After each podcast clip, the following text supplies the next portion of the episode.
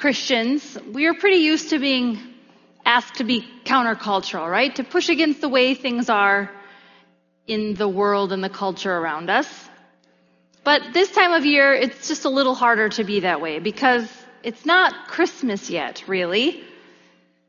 And it's, it's Advent. And as it turns out, people don't actually like to wait until December 24th to celebrate Christmas. Right? They started already. How many of you have a Christmas tree up in your house right now? Yeah, that's, there's no shame. That's, that's the way it is. At the first service, Katie asked what's exciting about this time of year, and a kid just screamed out decorations. So excited. And he said it like three more times in the morning too. Decorations! Right? No one says happy Advent. No one says, you know, hold off on your Christmas cheer until Christmas Day. So we, we kind of use this season of Advent like extended Christmas. And there's no shame in that, but it is what it is. And let's be real, Christmas is way more fun than Advent. Everyone knows the party is better than the aftermath, right? Or even better than the preparation. And yet, here we are on this first Sunday in Advent, and the text in front of us feels way more like the end of the party instead of the beginning. And that's hard. Most of us are full in on the joy and good cheer of the season. I mean, we got a little snow that helps, and those of us who like to obey that hard and fast rule of waiting on any decorations of any kind until Thanksgiving is finished have finally lifted their bans on Christmas music and decorations. So it's kind of hard to put it all back in the box, right? And say, you gotta wait just a couple more weeks, everybody. It's not Christmas yet. Especially when, let's be real, the world is already just full in. We can't ignore this gospel is not all that cheerful. It's not full of a lot of good tidings of great cheer, right? And we're moving into a new church year, which means for this year in the church, we start a new gospel, and this year it's the gospel of Luke. So often as we do at the beginning of a new church year, I encourage you to take time and some point this year read the entire Gospel of Luke. Now, full disclosure, it's the longest one, but it is also considered to be the most meticulous and detailed, which many scholars credit to Luke's author being most likely a physician. Luke's gospel is also the only one not written for a specific Jewish audience, and therefore it reflects in a different way the promises um, that God makes on behalf of the world. Uh, New Testament scholar Professor Matthew Skinner says Luke is the gospel of liberation. And he says salvation manifests itself through Jesus in local ways in this gospel. One scene at a time, one meal at a time, one interaction at a time. Luke's gospel reminds us today and continually over the next year that how God works in the world is shown clearly through the ministry and teachings of Jesus.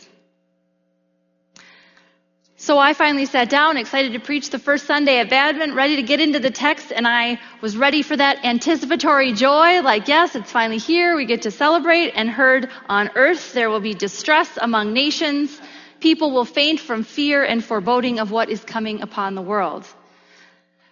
And I was like, okay, okay then. And yet, as I read these words on Monday and again throughout the week and again this morning, I felt these words deep in my heart. Jesus is, of course, speaking of a time that has happened already, but it feels so current and so relevant, right? I was even at a meeting this week where people in the meeting, one of them said, well, we're Christians, so as people of faith, we don't operate out of fear, but out of hope.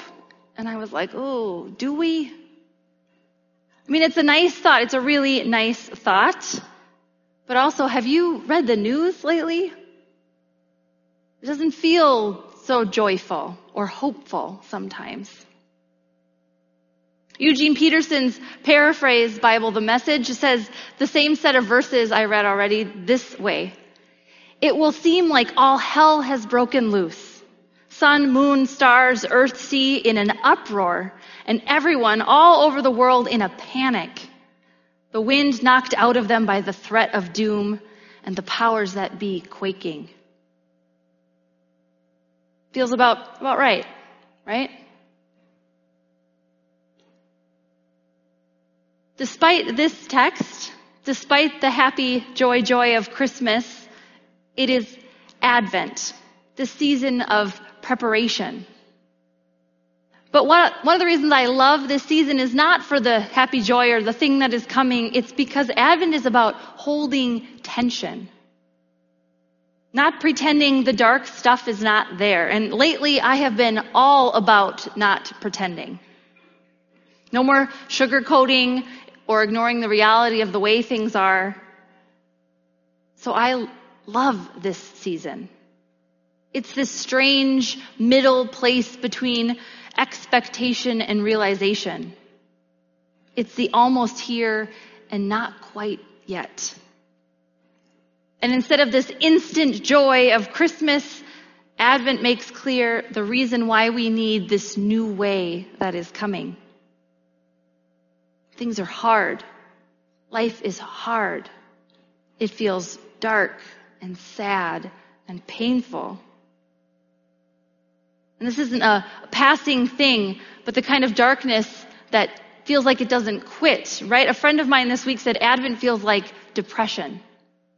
It's not like a cold where you kind of feel bad, but you get better, or even like a pregnancy, which we often use during this month as a good image of waiting for the birth of Jesus.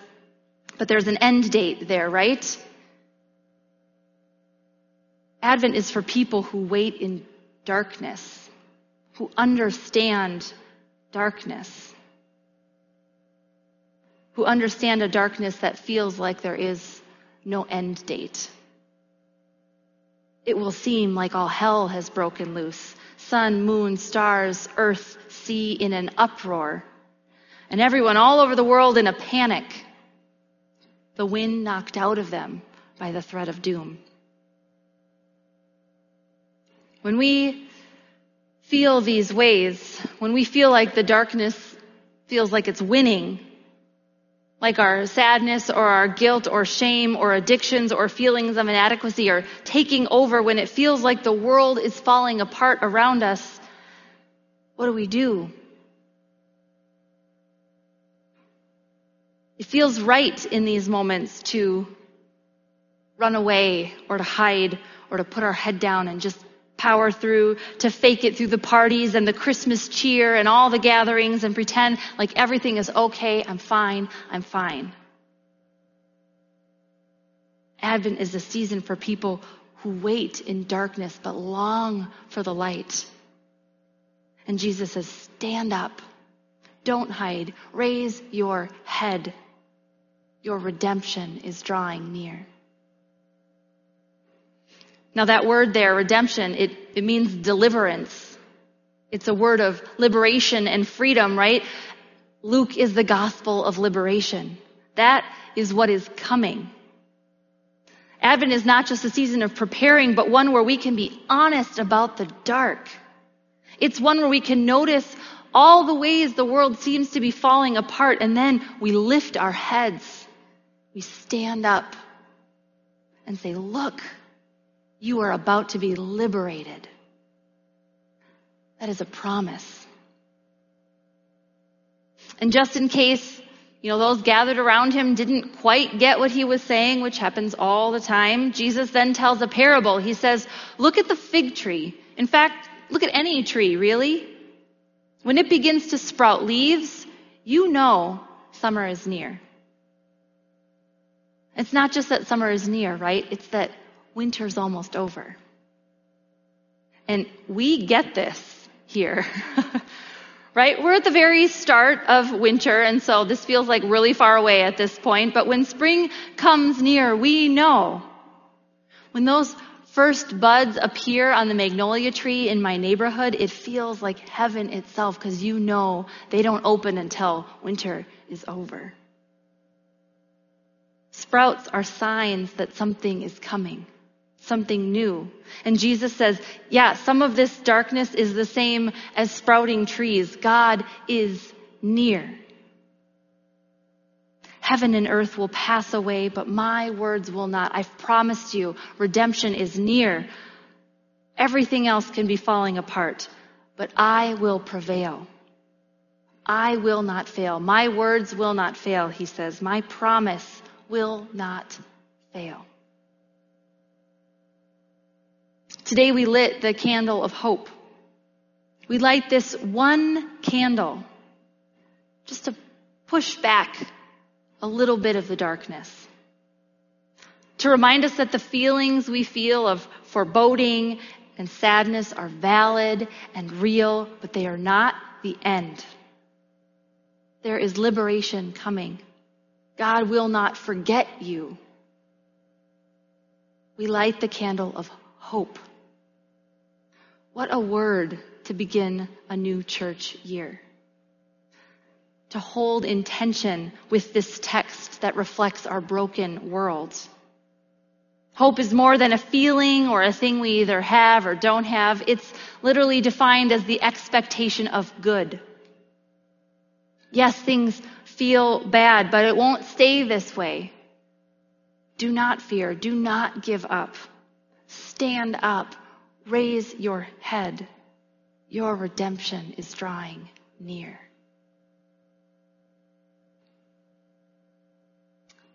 German theologian Dietrich Bonhoeffer wrote some reflections and thoughts on Advent while he was sitting in his Nazi prison cell during World War II. They became this lovely book about Advent called God is in the Manger.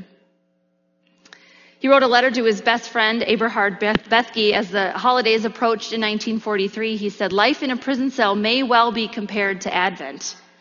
One waits and hopes and does this, that, and the other, things that are really of no consequence, but the door is shut and it can only be opened from the outside.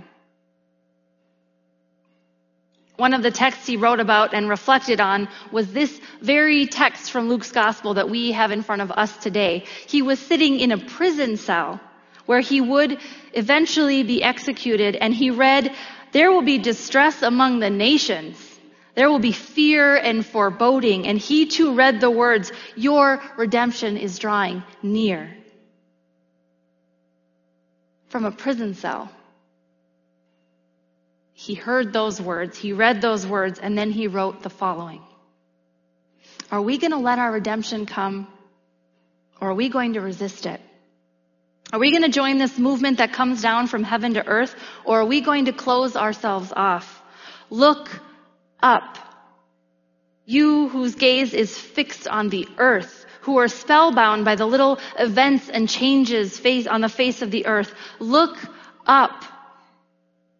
Look up to these words, you who have turned away from being disappointed. Look up, you whose eyes are heavy with tears and who are heavy and who are crying over the fact that the earth has gracelessly torn us away. Look up. You who are burdened with guilt, who feel you cannot lift your eyes. Look up. Your redemption is drawing near. Something different from what you see daily will happen. Just be aware, be watchful. Wait just another short moment. Wait, and something quite new will break over you. God will come. God will come. That is hope. Look up. See this one candle, this one defiant bit of light in the darkness. Look up. See this table set before you. Look up. Even when you are unsure and struggling and fearful and sad, look up this Advent. Your redemption, your freedom, your liberation, your God is drawing near.